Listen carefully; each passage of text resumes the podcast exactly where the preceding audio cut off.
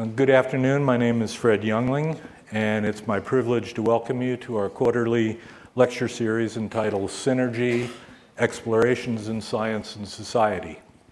The purpose of this lecture series is to provide a platform for the UCSC and Santa Cruz communities to learn about the exciting research here in the science and engineering, in science and engineering currently in progress at UCSC. Many people were involved in the production of today's event, including Terry Haugen, Danielle Kane, Vince Navoa, Molly Jaffe, Ferry Ronima, Weiwei, and Christy Hightower. We are interested in hearing your thoughts and comments and any suggestions you might have for future speakers. Comment cards are available on the welcome table, or you can speak to any one of the Science and Engineering Library staff. Speaking of the welcome table, if you didn't stop by on your way in, please make sure you take a moment on your way out so that you can pick up copies of articles by today's featured speaker, Dr. David Haussler. You can also pick up your very own Synergy Lecture Series post it notes. And we have a sign in sheet for those of you who wish to be notified by email about up- upcoming lectures. We have created a web page also for our quarterly lecture series, which lists our upcoming speakers, and we have some lined up for the next year already, including Karen Ottemann, who will be our winter quarter speaker, presenting her research in March of 2007, right around the corner. Now, I'd like to have Christy Hightower, our biology, biomolecular engineering, and medicine librarian, introduce today's speaker. Among her many duties, Christy selects books, journals, and other materials in her subject specialties for the library and is a departmental liaison for molecular, cell, and developmental biology, ecology and evolutionary biology, and biomolecular engineering. Christy? Well, thank you all for being here today. We are honored and delighted to have Dr. David Haussler as our 2006 Fall Synergy Lecturer.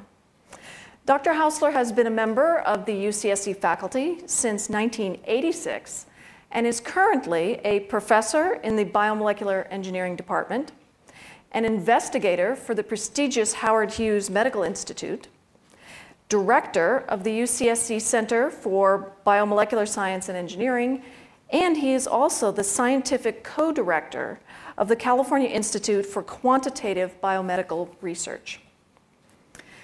Dr. Haussler has won so many prestigious awards, it was difficult for me to decide which ones to highlight today. But in the past year alone, he has been elected to the National Academy of Sciences and to the American Academy of Arts and Sciences. And he was also the 2006 recipient of the Dickson Prize for Science offered by Carnegie Mellon University. Dr. Haussler is arguably one of the most influential contributors to the field of computational biology. He is known among his peers for his groundbreaking contributions that have changed the scientific world beyond science and engineering. Dr. Haussler pioneered the use of mathematical computer models for analyzing DNA, RNA, and protein sequences with specific applications to finding protein coding and RNA genes in the human and other genomes, and predicting three dimensional protein folding based on similarities to other proteins with known structures. This work led to his pivotal role in the assembly and distribution of the first draft of the human genome, and to the subsequent development of the UCSC Genome Browser, a tool that allows rapid comparisons of the genomes between species. This freely available online tool is used extensively by biomedical researchers around the world to make a variety of different kinds of discoveries. Currently, Dr. Haussler conducts research focusing on comparative and evolutionary genomics, and he participates in global genome project planning with an international community of scientific leaders aimed at discovering and characterizing all regions of the human genome that are crucial to biological function. In today's lecture, he will discuss his current work in reconstructing the genome of the common ancestor of all placental mammals. Please join me in welcoming Professor David Haussler.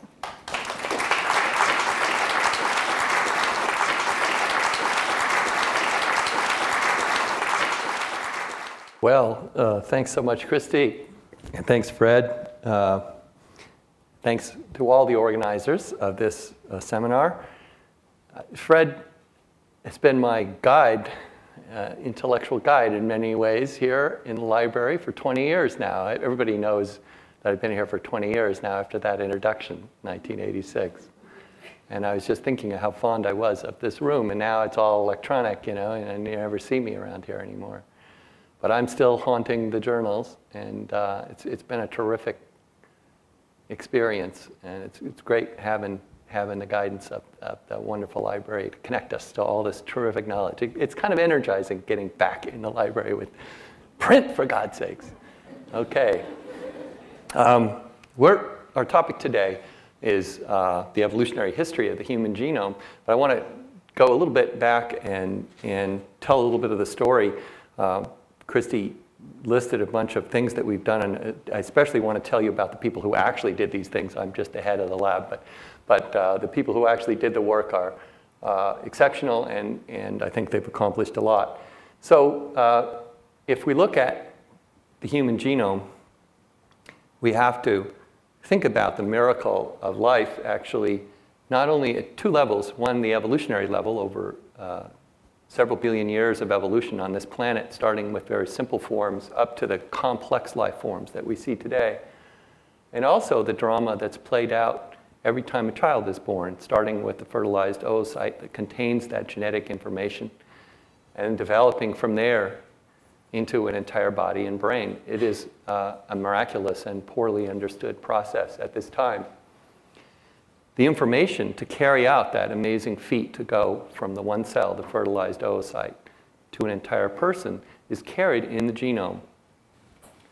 Three billion bases of A's, C's, T's, and G's arrayed across 22 autosomes and the sex chromosomes constitute, uh, as it were, some kind of recipe uh, to build this structure.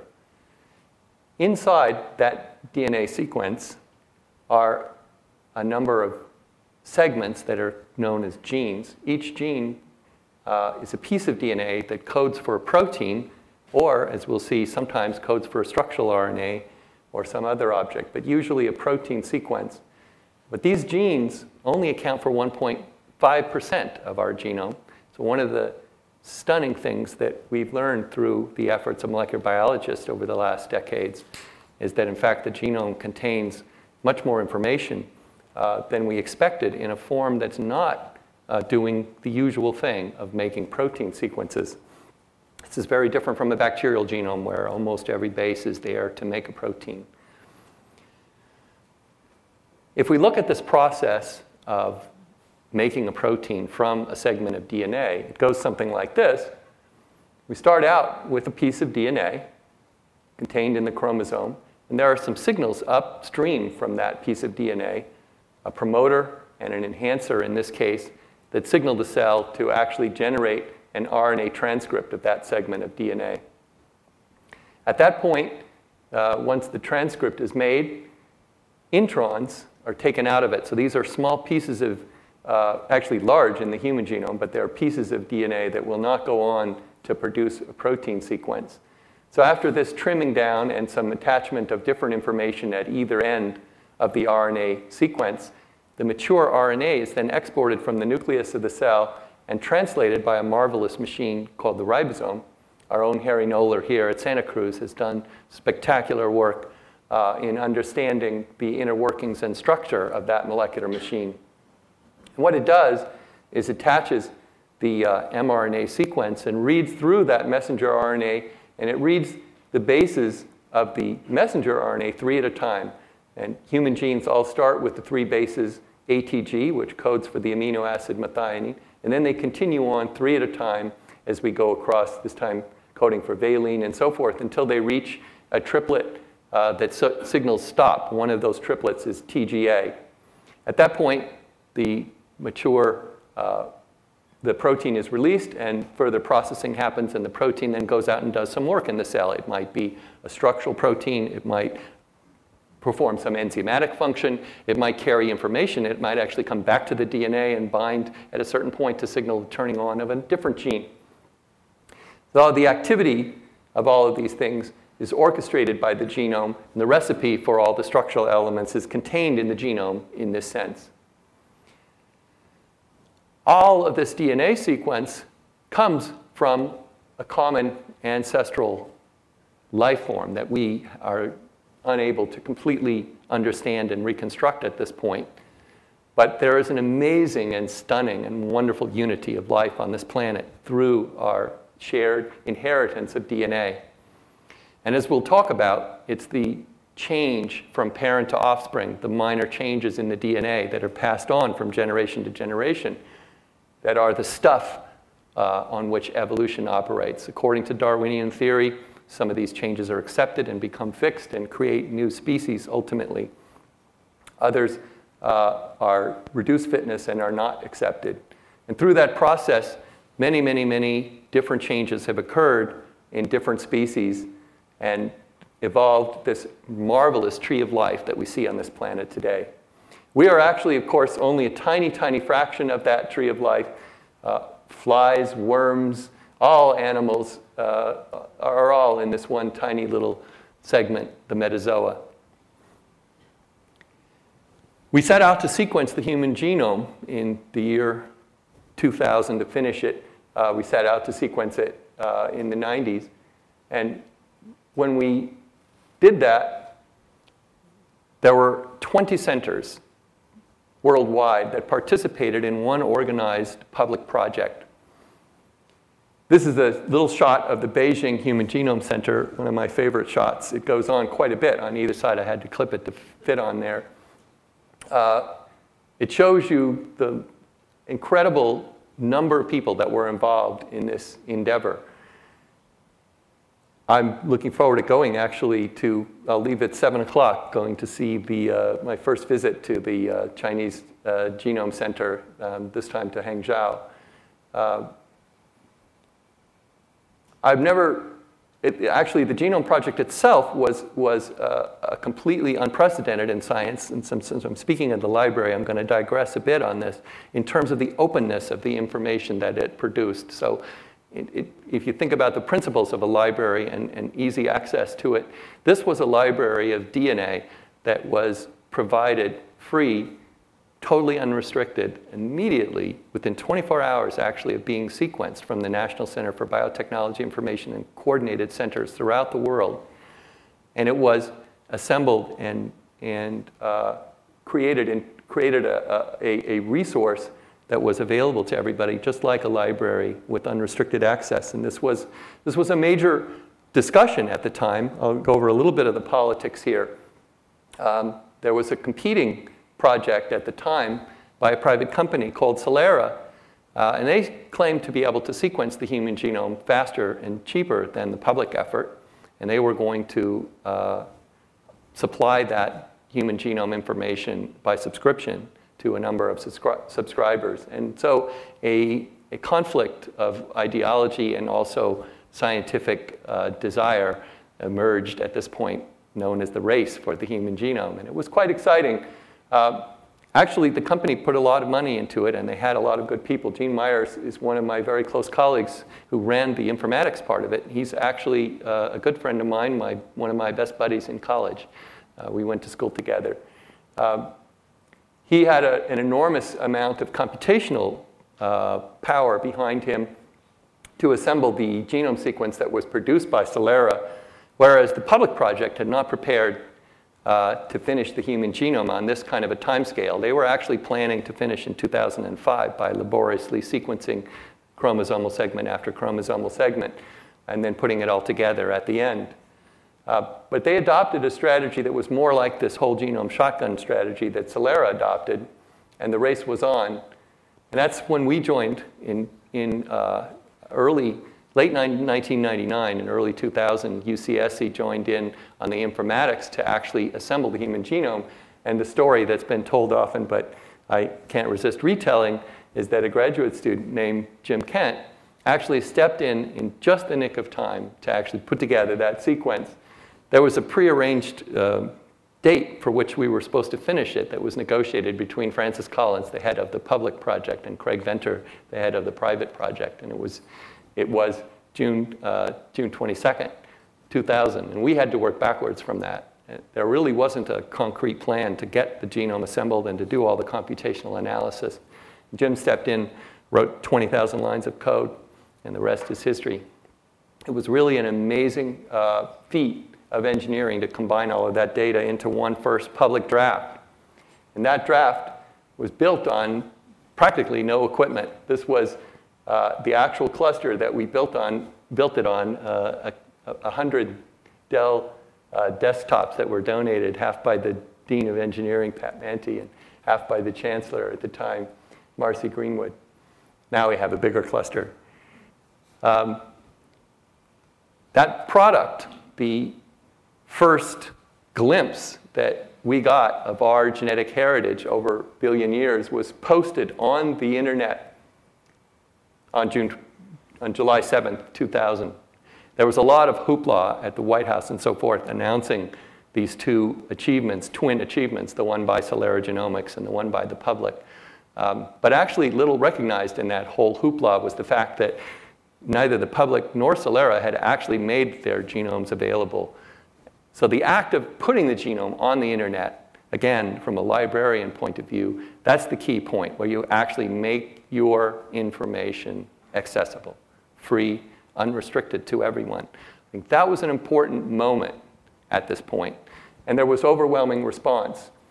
On July 7th, you can see an enormous peak in the total output of bytes of information on the internet from the entire campus. That's what's being plotted here. Half a trillion bytes of information were exported to the world, worldwide, on that day, July 7th. And it eclipses the total amount of information that was present, that was exported from any previous day. This was humanity getting this first glimpse of its own genome. And you would think, I, I think you would think that it was, it was scientists first having a glimpse at, at regions of the genes that they had been studying for decades and never gotten a chance to actually look at. Uh, but in fact, word spread on the internet very, very quickly that the human genome was available, and people from all walks of life, but mostly cyber connected types of people, got to it first. And uh, so there were many, many messages flying around the web about how many times Gattaca appeared in the human genome and were there, were there mystical messages in the DNA. And so, so what actually happened on that first day when we looked at our own genetic heritage is quite a, quite a different story than one might imagine. But uh, now it's used by sober scientists all over the world, and it's used through a facility, again, that we provide here at Santa Cruz. And this is the Human Genome Browser. Again, Jim Kent was the original uh, designer of this and still leads a team which has grown to about 20 now, uh, mostly staff, um, and including some graduate students and, and postdocs that participate on this enormous project to take all of that information about the human genome and put it out there in a way that it's organized and in a way that people can retrieve it. Sorry, I'm making a lot of library analogies, but I'm playing to the crowd here. Um, that is incredibly important um, for understanding and, and the use of the sequence in biomedical research.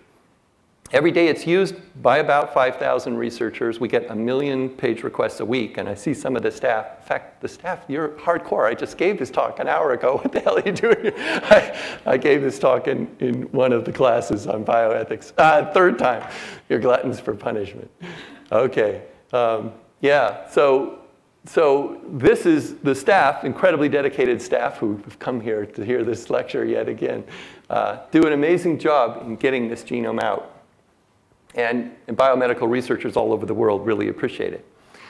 So what can we learn from this genome? There's an enormous amount of information about human disease and about the variation between humans that might be linked to susceptibility to disease or adverse uh, reaction to drug treatment and so forth, which we can, we can uh, discuss at length at the end in question and answer period. And we are increasingly involved in the exploration of that data as we understand more and more about the variation. But until now, we've essentially had only one reference genome for the human genome. So even though we all differ, we don't differ that much. One in, every 700 bases or so are different between individuals. And the Human Genome Project was to get that first reference human genome. About 70% of it is some guy from Buffalo. Uh, we don't really know, it's completely anonymized. Um, other parts of it come from other people. Similarly, we have obtained one reference genome for different, representing different species. So we have a reference genome for the chimpanzee, one for the mouse, one for the rat. And again, that represents a snapshot of one individual. But at this level, when you're comparing the human and the mouse, two mice look virtually identical, two humans look virtually identical, whereas there's an enormous number of changes. Uh, approximately 70% of the bases have changed between human and mouse. How did the bases change? Well, we shared a common ancestor. And this common ancestor probably lived about 85 million years ago. The common ancestor of all placental mammals probably about 100 million years ago. And through evolution, on the different separate lineages, different changes to the DNA have occurred. Now, there are three processes in that change that I want to, in that, in that three processes of evolution that I want to discuss by which bases change. The first is very simple neutral drift. As Darwin stated, the diversity that we see, that is the grist for the mill for evolution, is generated simply by random changes. And when those changes occur in a segment of the genome that is not functional, it creates a process called random drift, where the bases just wander around and change from base to base in different lineages by chance. That chance change can become starts in one individual, but then is passed on to children, and by chance it can become fixed in the population where everybody has the new version. Uh, there's absolutely no selection. If you think about Darwinian selection for fitness, there's no process of selection. This is just random drift. An example of it you can see in this last column. So here we've aligned the DNA from seven different species, including human. And we've aligned the corresponding region of a gene. This gene is FOXP2. It's a very important gene in, we think, in our evolution. It's a gene that's required for speech. People who have an inactivation of FOXP2 cannot speak. We're looking at one of those exons that I talked about on the previous slide. So each of these tick marks is a little piece of DNA that codes for a protein sequence. And if we zoom in on one of those little tick marks, we can see the bases and how they translate into the amino acids here. In particular, this little triple of bases translates into an alanine here. Now, that alanine can be encoded by various other triples. In particular, GC anything makes an alanine. And so this last position, it turns out, doesn't matter and so it is subject to neutral drift. It might change by random mutation. As you see, it has changed in various species by random mutation. However, the GC doesn't change, and that's the second process that I want to talk about in evolution. So the GC is under what's called negative selection. What happens here is that not that the G and the C suffer any less mutations than the other regions, all positions in the genome are constantly being bombarded and are subject to mutations. But what happens is that when there's a mutation in the G or C, it actually changes the amino acid that's made. That changes the protein.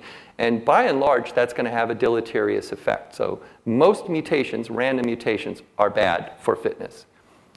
Those mutations will not become fixed in the population because the individuals carrying those mutations are less fit, according to Darwin's theory. So what we, three, what we see over time, and we're talking about 450 million years of evolution on this little chart. So what we see over time is that those changes, these regions that are very functionally important and sensitive, do not change. That's called negative selection. Finally, the most exciting part is when a region that has been conserved for a long time and has adopted an important function suddenly changes in a way that's beneficial. This is a rare event, but with so much time and so many positions and so many different species, it happens enough. And that uh, lucky change that creates then a feature that is, has adaptive power is captured in an event like this. So we think um, the researchers that you see here, and again, all the credits are always down here. I won't always read everybody's name. Uh, for the different features you see in the research. In particular, the research that discovered this was due to Enard et al., Svante Pääbo's group.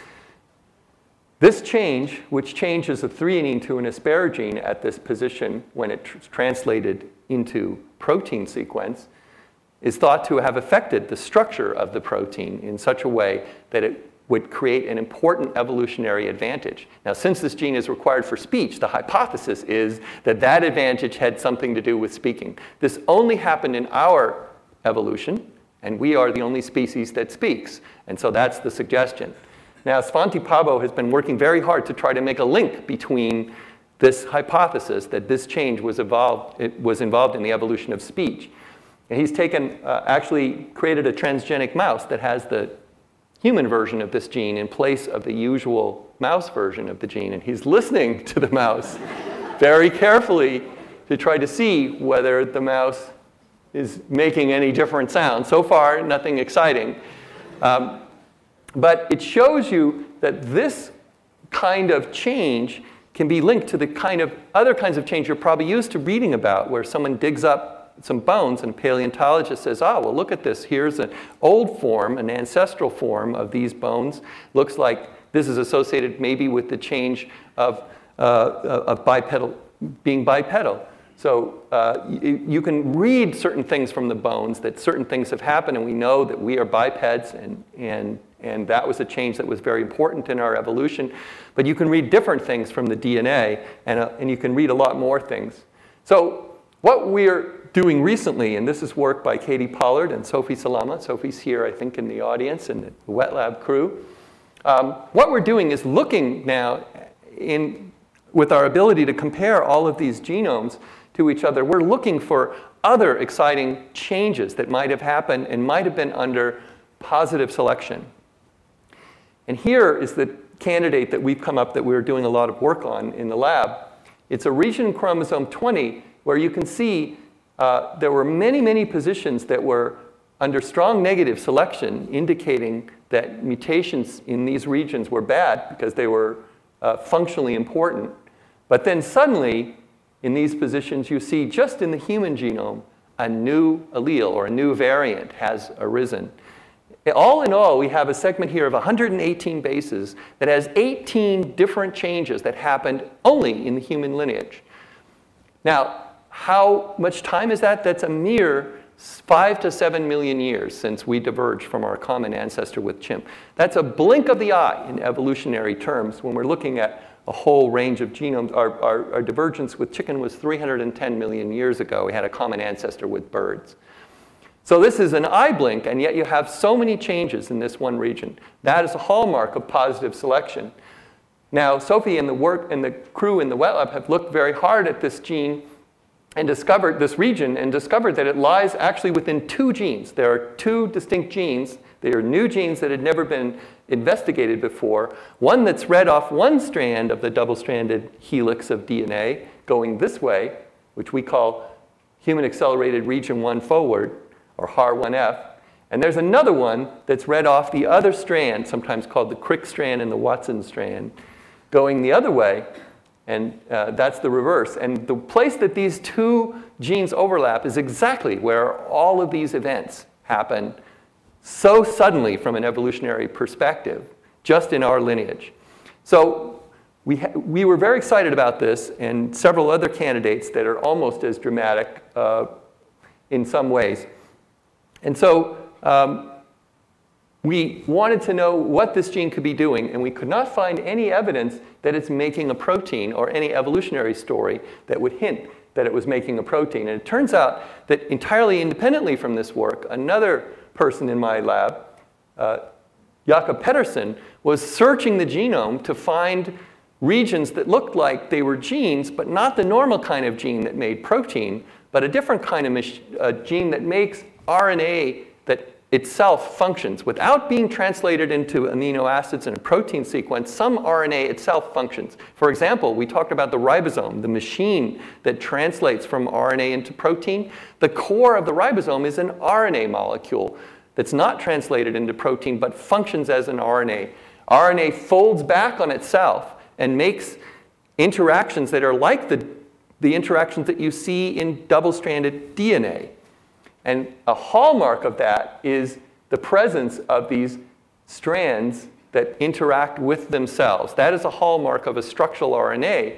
And upon analysis of the evolution of this piece of DNA, Jakob found that it shows those hallmarks. The changes that it occurred are consistent with maintaining this interaction between strands, and some of the changes actually altered some of the interactions in an interesting way. And this was very high on his list. And it turns out, I think Katie was looking at the browser one day, and this is the importance, again, to play to the librarians, the importance of having all this information together in one source. And we were exporting this. We didn't hide any of this information. Somebody else could have scooped us badly on this. Uh, we just kept exporting it, but one day Katie's looking at her, her amazing HAR1F you know, gene discovery, and lo and behold, another track of information pops up that Jakob had done in a genome-wide scan, and there's a little mark saying, this makes RNA. Bam! So you put two and two together, and we've got a new discovery here, a new kind of gene that makes an RNA and has evolved very rapidly in the human. Then, really, the luckiest thing happened at the next point. Sophie has a very good colleague, uh, Pierre Vanderhaeghen, who works in Belgium and has a wonderful lab that investigates the developmental processes that occur in, in, during the embryonic development of the human brain. He's an absolute expert in this area. And we told him this story, and he was intrigued by this gene. Obviously, one of the things that's happened in human development is that our brains have gotten a lot larger. In particular, the cerebral cortex has expanded enormously. It's three times the size of what the cerebral cortex was in our common ancestor with chimp and what it is currently in chimp. So something dramatic has happened in the brain development. There, the size is just the most obvious difference. Now, if we look at the development of that cerebral cortex, it has a very interesting pattern.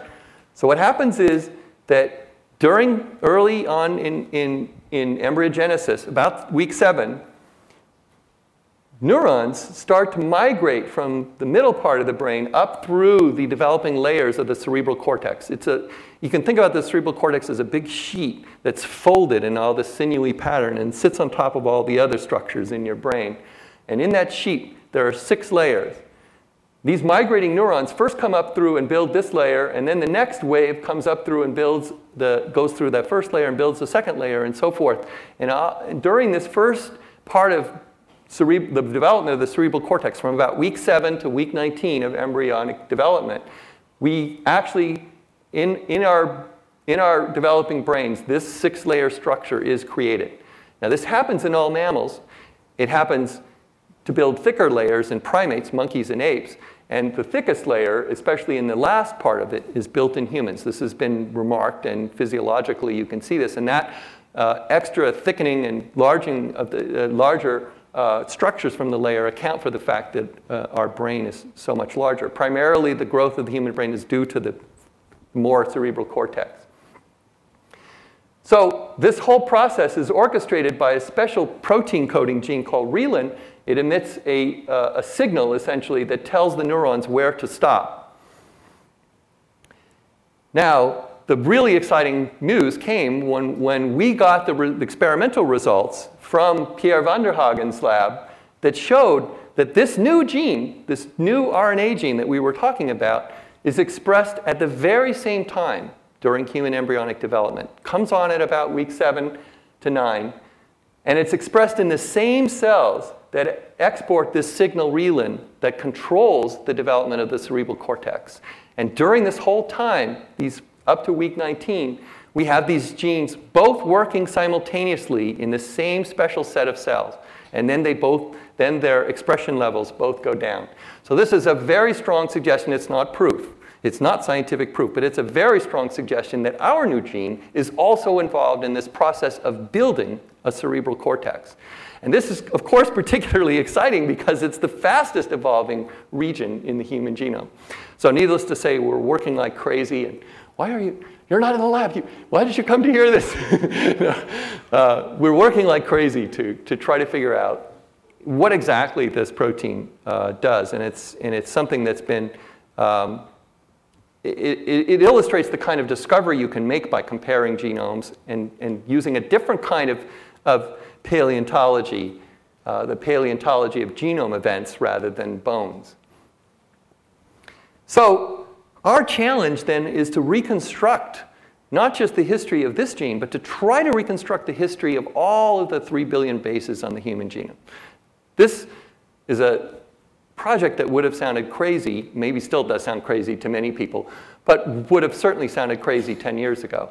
But it's actually possible with computer analysis and with the sequencing of all of these different genomes to work out the changes that have happened base by base in the genome and to do this on a grand scale, just like we did the Genome Project on a grand scale to get all the bases of the human genome, we want to do by comparative analysis a grand project to get all the evolutionary history of the bases of the human genome. This is a large collaboration, again, so you probably can't read all the names here, but it's a collaboration with Webb Miller's group, uh, primarily at Penn State, and also the people at the Broad Genome Center in, in, uh, at, at, Harvard, MIT, the Baylor Genome Center, and, uh, and also Rick Wilson should be mentioned here. I think will will will participate in this at the WashU Genome Sequencing Center. So our preliminary computer analysis of this is that we think we can get 98% accuracy on what happened to these bases over the last 100 million years. Before that, it gets dicey. It's going to be very hard. We'll never get back. Uh, 500 million years, except in certain regions that are highly conserved. Um, but, but all of placent, all of the evolution of placental mammals, we think we can do a good job with. Here are the species that, roughly, the species that are being sequenced for this project. There have been some substitutions uh, since this chart was made, but you can see where we're concentrating in is this phenomenon called the mammalian radiation. This is the radiation of uh, mammals, placental mammals, that are different from uh, the marsupials and the monotremes that you see down here. But all the mammals that, that, uh, that have placenta have occupied an enormous number of niches since the disaster 65 million years ago that, that caused the extinction of the dinosaurs. They've taken advantage of this with an enormous number of different body plans and so forth. Actually, my favorite is not on here. The, the blue whale would fit somewhere in here uh, an enormous variation in evolutionary diversity uh, created all from one ancestral genome. Essentially, the bulk of the variation comes back from one genome called the Boreoeutherian ancestor. It existed about 100 million years ago. We think we can reconstruct that genome and what it might have looked like and what the changes were that led to some of the different branches that you see here. In particular, we're interested in the changes that led along this branch from that furry nocturnal creature that lived at the time of the dinosaurs up to us. What were the changes in the DNA? Here's a glimpse at what we think that genome looked like for that creature 100 million years ago. Each of the colored segments corresponds to one piece of chromosome from the current human genome, and it's mapped back to the segment of DNA that we think it came from in this Boreoeutherian ancestral species. And you can see the whole karyotype laid out there. In particular, each one of those lines, those colored lines, represents now a reconstruction of the actual bases that existed in that old ancestor's genome. Now, our genome has, I've been rounding it to 3 billion, but the actual reference human genome sequence has 2.8 billion bases. There are certain parts of the genome that we can't sequence well, and I'm not talking about those. They don't contain genes. The reconstructed ancestral genome in our current incarnation has 2.1 billion bases, and we think at least 10% of it is missing. So it's probably a little bit larger than that. The mouse, for comparison, has 2.4 billion bases. So not all mammals have exactly the same genome size, but this is in the ballpark. And we took the 23,000 known human genes and tried to map them back to what they look like in the ancestor. And 91% of them gave a sensible answer. And we can't prove that that was exactly what the gene was 100 million years ago, but it's a completely sensible ancest- uh, answer. Uh, it doesn't include various glitches and so forth. It includes reasonable amino acid sequence and, and passes some of our quality checks. You can view this information on a browser that we're constructing. And I gave, again, a little bit of the names here, but Brian Raney is the person that's primarily working now at Santa Cruz on this browser. Um, this browser is fascinating because whereas the previous, the usual browser shows the human genome sequence, here you're allowed to turn the clock back in time and look at how that sequence looked six million years ago 50 million years ago, 75 and 100 million years ago. How did that sequence evolve to be what it is today? So we're showing the rough, uh, rough here you can see that there are segments of the genome that correspond to contemporary segments, and here you can see the DNA zoomed in.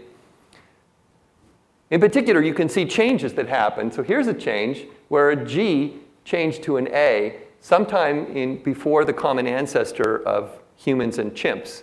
So I'm saying the ape ancestor. Of course, we need to get the orangutan and other ape genomes before we can more precisely place this. But at this early stage in the project, we can always say we can already say that apes seem to have an A here, at least human and chimps and the others. Uh, the ancestral form was a G. Well, what might that change have have uh, caused? Well, there's a gene that maps here. This is the protein sequence in the mouse, and we can take that and translate the ancestor, and it comes up with a very, very similar plausible protein. So there was a gene here that was making a protein 100 million years ago, and in the corresponding place in the mouse, there's still a gene there making a protein. But interestingly enough, there is not a gene there making a protein in the human. So if you look at that sequence and you understand that it's there to make a protein, then you can translate what that protein should be. In particular, TGG codes for the amino acid tryptophan. And so it's been making a tryptophan at that position for millions of years, and then suddenly a random mutation changed that G to an A. And as you recall, if you were sharp watching the first slide, TGA means stop. That killed the gene. Stopping in the middle is a bad idea if you're making a gene. So here we have a, a distinct event that probably had some effect on our genome and this occurred before human and chimp split because we see the effect in both species. But it's a serious effect because the gene makes a, a, protein called acyltransferase 3. This is a type of protein that exists in over 900 different species on the planet, a very important type of protein we would think for life, but somehow we get by without it, and chimps get by without it. We don't understand the significance of that. And it's very unlikely that we will ever recover that gene again. So you think about it, the way mutations work, they're random unlikely events on the genome, it's very unlikely that a cosmic ray is going to come down and change that A back to a G in some of our future progeny. Our future descendants and the chimp's future descendants will have to get by without this fundamental type of protein, unless we genetically engineer it, which is an interesting question for the social side of this. Well, um, here's another quick example uh, to go through. It's very similar to that one. We have a cytokine gene here that occurs, two different cytokines by tandem duplication. We can see that in the ancestor if we look back, but it's missing in the human genome browser at the corresponding position. And if you trace this down, we can find actually going through time again uh, and comparing to the other species that there was a specific event, in this case, not a change of one base to another, but a deletion of eight bases. Now again, if you read, if you make a protein by reading the bases 3 by 3 by 3 by 3, and you delete 8, you're really in trouble. After the deletion, you're out of frame. Uh, so things, what used to be a, a triple of 3 is no longer, it's shifted over in an odd way. And that apparently killed this gene as well. And this happened only in the humans, and we don't know, again, what the significance of this is. So the human genome evolves by these changes not all of them are, are, negative. Actually, losing a gene can be a positive thing in some cases. But some of them create new, different types of genes uh, or alter existing genes, as we saw with the RNA gene. All of these different operations happen to chromosomes that create changes, and we hope to document all of these types of changes. So, what will we learn from this? We've been focusing very heavily on genes that either make a protein, or in our case, of the one that we're looking at, HAR1F, make an RNA sequence. But there's a tremendous amount of the DNA in the human genome that appears not to make either a structural RNA or a protein. And some people have called the bulk of it junk DNA. So, where does junk DNA come from? And why, why do people refer to it as, as junk DNA? Well, this is a, a, a, a side story, but, and I won't go into the details of it, but it turns out that there are elements within our genomes and the genomes of all animals that are capable of making copies of themselves and putting those copies back in at different places of the genome. They're somewhat distantly evolutionarily related to viruses. And maybe, maybe many of you know that virus, viruses are often RNA sequences, for example, like HIV or SARS. And some cases, like HIV, that virus can actually integrate back into the genome. Well, this is not a virus in the sense that it doesn't ever leave the cell and go off into another cell. This happens within the germline. So if it happens in a sperm or an egg that one of these things copies itself and makes an extra copy in a new location, then that change is passed on to your children. And you have, your children have a slightly bigger genome. This process is happening all the time, and on an evolutionary scale, it actually accounts for the bulk of the increase in genome size. That, along with whole genome duplication, which is a crazy uh, operation in which everything gets duplicated.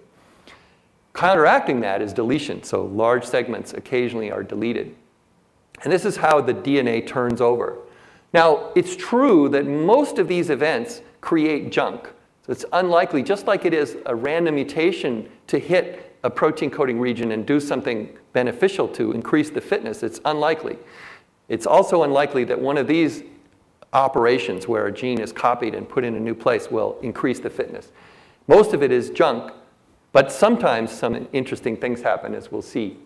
So we use this junk DNA, so to speak, to estimate how much of the genome uh, estimate rates of neutral evolution, rates of neutral drift, and, and thereby estimate how much of the genome is under negative selection.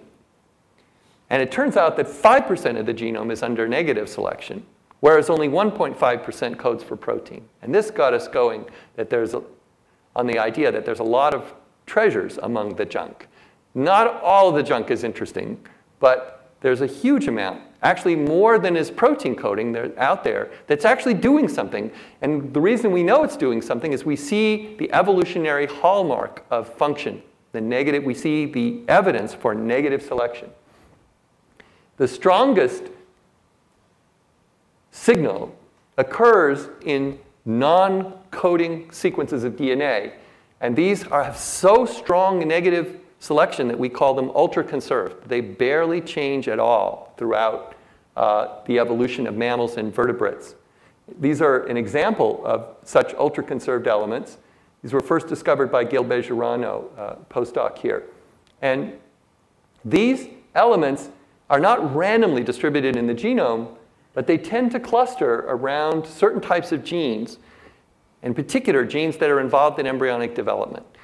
And what, if you look at the distribution of this presumably functional DNA, this other 3.5% of the genome that very few people have ever looked at before, it's non-random in the genome. It tends to be, there tends to be a huge cluster of these conserved elements around certain types of genes, and those tend to be the genes that are involved in embryonic development.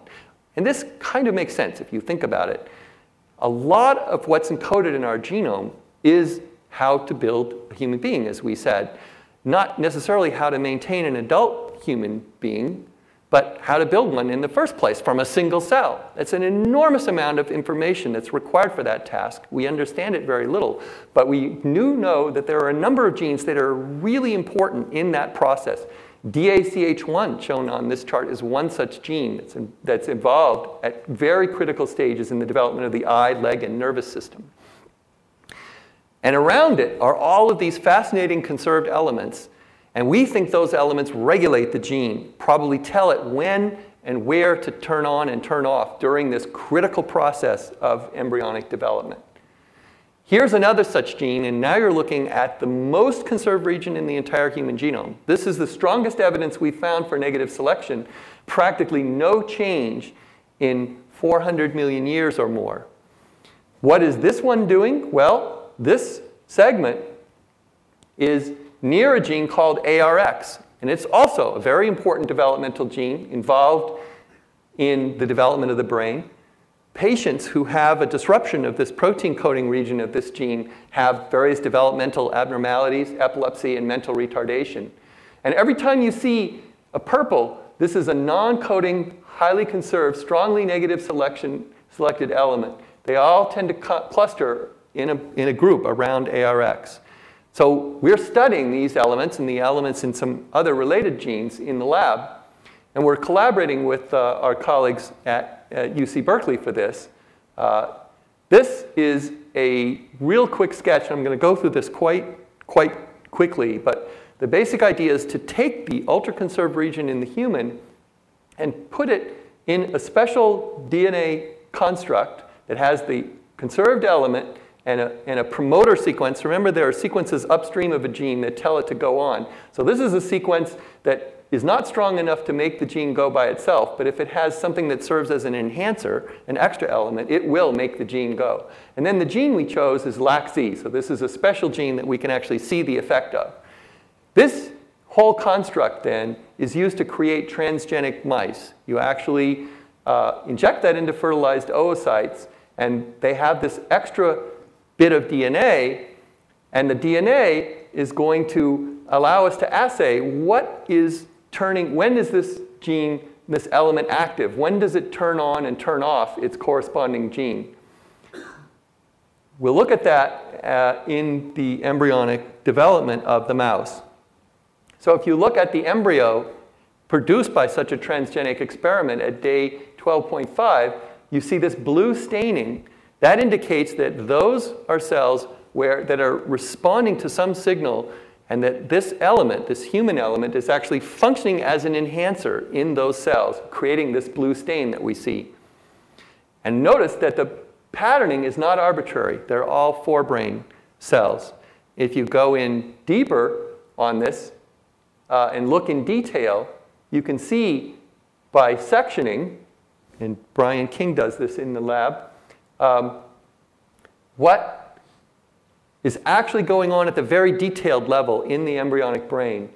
And for comparison, if you ask, what is ARX doing at this time, you, this is what this image shows. So these dark regions show that the ARX protein is being created in very specific parts of the mouse brain at this stage. In particular, these little dots are tiny regions of the hypothalamus, which is undergoing some activation of the gene ARX at exactly this time, 12.5 days in mouse embryonic development. The surrounding tissue does not experience an activation of ARX.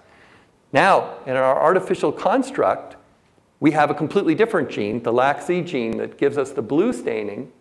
And it has this enhancer, and the enhancer seems to be responding to the same signals that turn on the reporter gene in exactly the same tissue, this tiny spot in the hypothalamus at day 12.5. So that tells us that this human conserved element, conserved completely between human and mouse and other mammals, probably functions to turn on this ARX gene in that precise tissue at that time in development.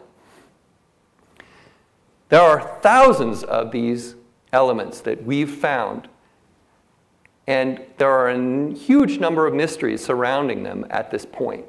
When we look at them, we don't understand molecularly what the interactions are that cause them to be so conserved. Why wouldn't, why wouldn't there be some flexibility in this? What is the message that's written in this DNA that is so important that you can't mutate a single base of it over almost a thousand bases. There's no current theory of molecular biology that adequately explains this observation. And it's a very mysterious thing.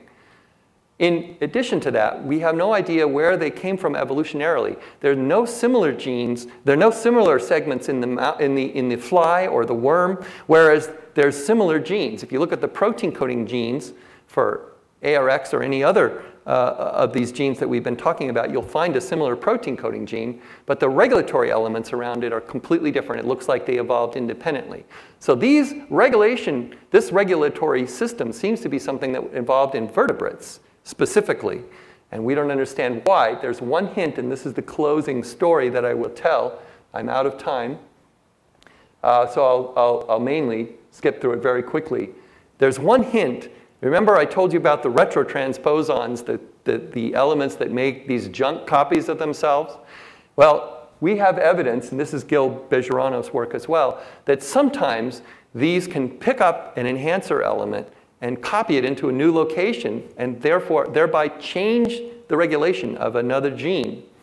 And we think that's what happened uh, with this ultra-conserved region, that it was actually transported around the genome and created different uh, different types of gene regulation. This is actually a different ultra-conserved region that I'm talking about, UC338 now. Um, very, very quickly through the story, since I'm out of time, we discovered this by searching the genome of all DNA sequences that are known at the National Center for Biotechnology Information. Plug to the librarians here. It's wonderful to have that resource to be able to search all the DNA. And we were very surprised that we got multiple hits, hundreds of hits actually, to a very obscure species, the coelacanth, which is a fish that is more like land vertebrates, more like tetrapods that have four appendages than your normal fish. It's actually a different uh, clade or group of fish, and it's more closely related to the vertebrates. And in fact, the theory um, is that it's the missing link, essentially, between the fish in the ocean that existed 450 million years ago and the, and the vertebrates that crawled out onto the land, colonized the land, and became land going vertebrates. These are called tetrapods. It was thought to be extinct, but there was a, a, a dramatic discovery of a living coelacanth in 1938. We can trace the history of this element, UC338, this regulatory element, all the way back to that ancient time, back in the Silurian period, 400 and some odd million years ago. And we see the traces of it in all of the descendants, and we don't see it in other kinds of fish and more distantly related species. But what it is in the coelacanth is clearly a transposon, because we have hundreds of copies. We estimate 10,000 different copies of this thing in the fish. So it is being replicated like crazy and going all around the fish. And it's only select copies that have actually become functional in the tetrapods. And we'll skip the biological evidence. Here's one of them that's driving uh, a neurodevelopmental gene, and this is similar biochemical verification of that. So here we have an, a, a very interesting story about the evolutionary history of some of the regulatory mechanisms within our genome. We think some of them came from these ancient transposons, so it's not only a change of a C to an A or something like that that might be important, but a big change caused by duplicating a whole segment of DNA which might have been carried around by one of these transposons. Other scientists have found this, and other people before us, namely Britten and Davidson, and even early on Barbara McClintock in the 40s, hypothesized that these elements might be important for gene regulation. It appears that that is true. So, in closing, uh, we have an enormous challenge right now to look at the entire genome, to look at all of the information in the human genome and the genome of related species, and try to figure out how did we get here? How did we get to be the way we are? For me, I love paleontology, and we want to work with anthropologists and paleontologists in particular, but there are more old clues in the genome than you will ever get digging up sites.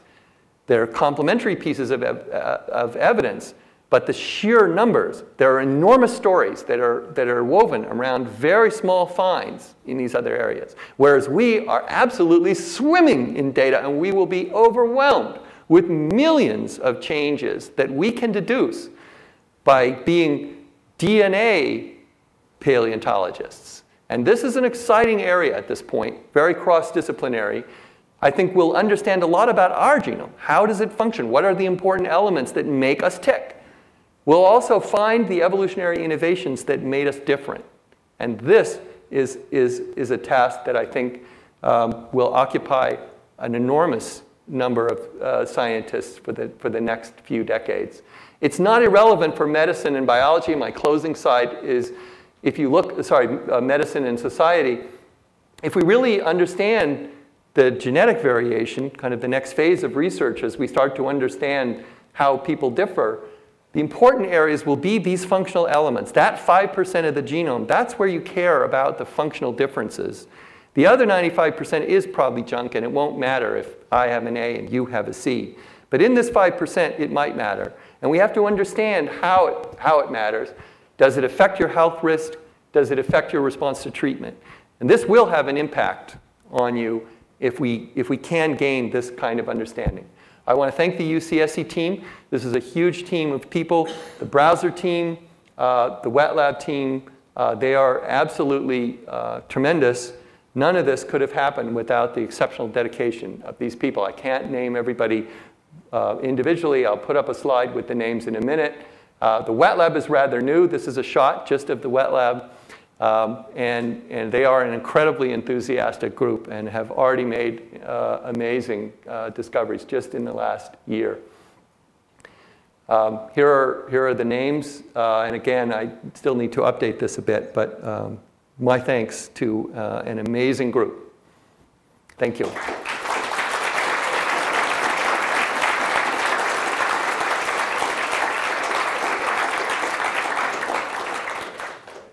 Are there questions?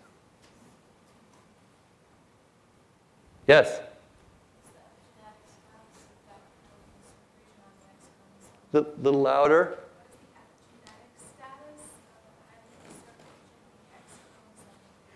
Um, so, it, first of all, in general, um, the highly conserved region on the X chromosome, there, there aren't additional regions on the X chromosome. That We don't have more regions on the X than on the autosomes in that case. Um, there, of course, the X is special uh, in, that, in that some of us have two copies and some of us have one.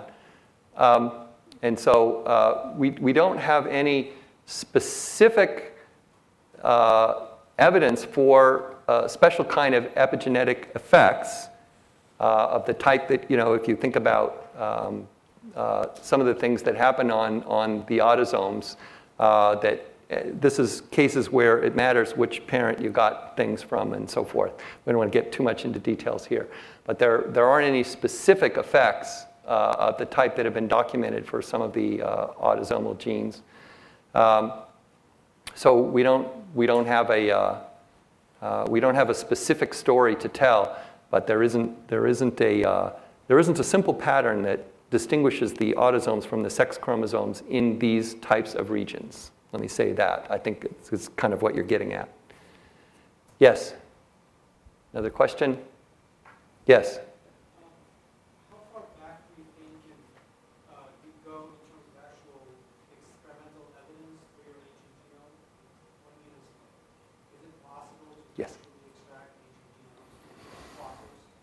Unfortunately, we can only go back uh, about 50,000 years in sequencing ancient DNA. Um, so the type of time that we're talking about, which is not 50,000 but more like 50 million years, uh, is, is inaccessible to ancient DNA sequencing. However, uh, there are other species that lived less than 50,000 years ago. In particular, you may have seen the news that the Neanderthal Genome Project has been launched. Uh, and there we can get Neanderthal samples that are less than 30,000 years old, and that is in the range of being able to sequence it. Older DNA, unfortunately, million year old DNA is too degraded to sequence. So we infer the evolutionary history by a kind of Occam's razor logic. Uh, we can see that all of the species are the same except for one clade, one part of the tree, one subtree, and then they all have a new change. So probably there was one change at that point, and we do that kind of reasoning. And all the mathematical simulations and what our knowledge of the way evolution works and so forth support this. But, and we can actually go back and synthesize the ancestral protein. And several scientists have done that. There are about a dozen papers now where somebody has said, well, therefore the protein must have looked like this. I'm going to synthesize the protein in my lab and prove that it has certain properties that would make sense. We can do that. But we can't actually dig up the DNA and prove that it was that way. Yes?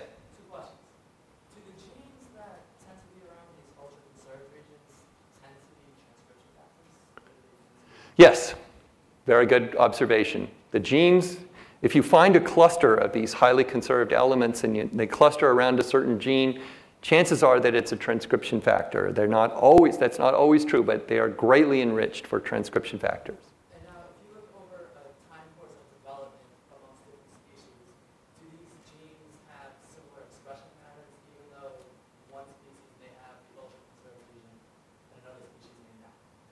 So, you know, we haven't done enough uh, comparative genomics of the expression pattern in different species to be able to give a definitive answer to that.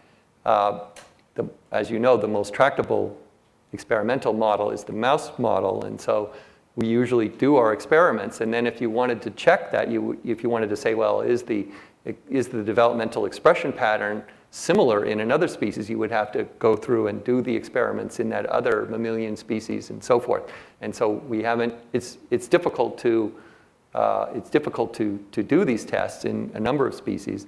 And when it comes to primates, uh, it's, you know, you, when one has a difficulty, uh, do, is, it, is it, has it reached the threshold of, of importance for science and medicine that we want to actually do these experiments in primates? And many times that's a very high threshold. It certainly is to me. I really think twice about before I would want to do these experiments in primates. So this becomes difficult to get enough different species to answer your question. Yes?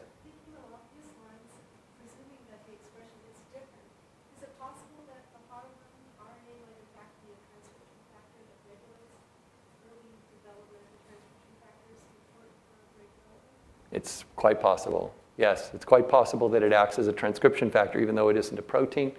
Um, and we don't know whether it acts in partnership with proteins. Maybe it forms some complex of RNA and protein and acts in that way, or maybe it form, performs directly as an RNA. These are questions that uh, we're still looking at. Uh, Jason Underwood, if he's, I don't know whether Jason is here, has been studying, there you are, Jason, has been studying that, that very question.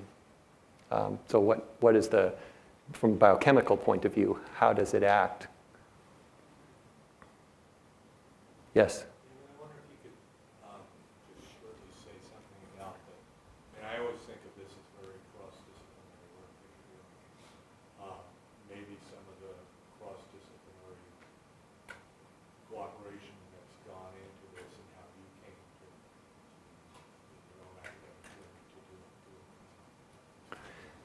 Well, it's, yeah, in my own journey, uh, I've been interested in computer algorithms and statistics and uh, molecular biology. I only had passing uh, encounters with early in my career.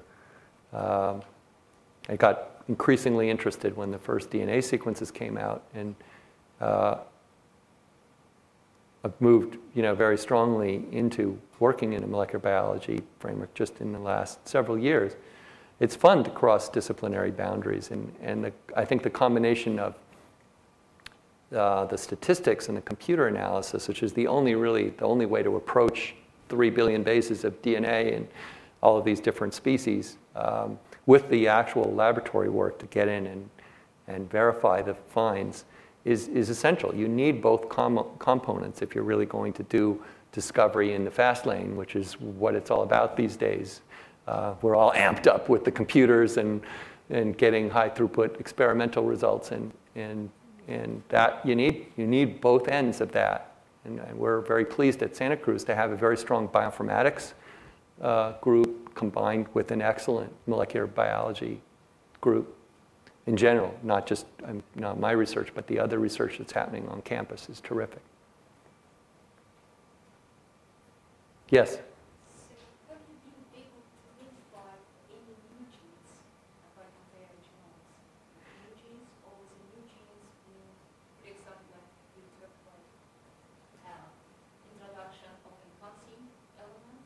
Yes. Mm-hmm. Yes, yes. But what about? Right. So what about new, and I, I, think you mean new protein coding genes. Yes.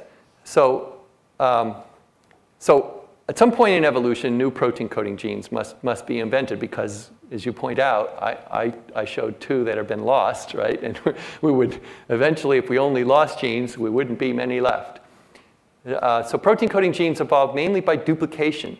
So what happens is there's a duplication of an existing protein coding gene, and then one of the copies is essentially free to evolve while the other one maintains the ancestral function. This is usually what happens, and, and uh, the process of the second one evolving is, some, is either uh, is called neo-functionalization. Uh, there's also a process where the multi, the original gene had two functions, and each one of the duplicates uh, specializes in one of the functions called subfunctionalization. I think most of that, most of the events uh, that created new genes were of that type. Uh, retrotransposons can also do this, and there's some very exciting work by Robert Baertsch that we're just trying to write up now that shows that retrotransposons can, can create new coding uh, regions or within existing genes or actually completely novel duplicated genes occasionally, um, in addition to the more standard process of segmental duplication where you duplicate the whole gene. Um, these events are exciting, and, and, of course, Robert isn't the first one to make this observation, but he's got a very comp comprehensive analysis now. Um, these events are very exciting. They're fairly rare uh, in terms, so if you take a scale of mammalian evolution, uh, there were uh, a number of genes that have expanded by duplication processes, but, but it's, a, it's a minority uh, of genes that have expanded that way. Um, we would love to find genes that are more or less created out of previously non-coding DNA by some lucky mutation, but I think that is extremely rare uh, in evolution. It's hard to invent a whole protein coding gene out of previously non-coding DNA.